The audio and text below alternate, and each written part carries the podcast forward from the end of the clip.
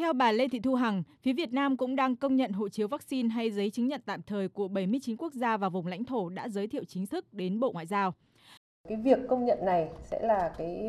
ờ, cái, cái cơ sở để uh, những cái người ở nước ngoài nhập cảnh Việt Nam từ 79 nơi này có thể được giảm bớt thời gian cách ly tập trung xuống còn 3 ngày và có thể rút ngắn thời gian cách ly cho người đã tiêm đủ uh, liều vaccine phòng chống Covid hoặc đã khỏi bệnh Covid-19. Trả lời câu hỏi về thủ tục cho người Việt Nam và một số đối tượng nước ngoài khác nhập cảnh vào Việt Nam, người phát ngôn Bộ Ngoại giao Lê Thị Thu Hằng khẳng định. Thứ nhất ý, là đối với người ờ, đã có giấy tờ còn giá trị nhập cảnh Việt Nam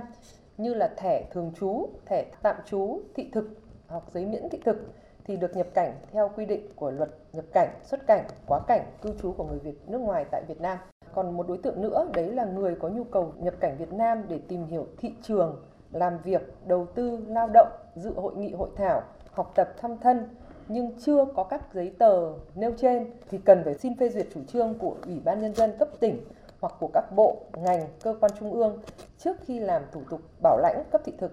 nhập cảnh theo quy định tại Điều 16 của luật xuất nhập cảnh, quá cảnh cư trú của người nước ngoài tại Việt Nam. Và cái quy định này thì có hiệu lực ngay từ ngày kỳ. Trước và sau khi nhập cảnh, người nhập cảnh phải tuân thủ các hướng dẫn của Bộ Y tế đối với người nhập cảnh, trong đó có các yêu cầu về tiêm chủng, xét nghiệm, khai báo y tế và theo dõi sức khỏe.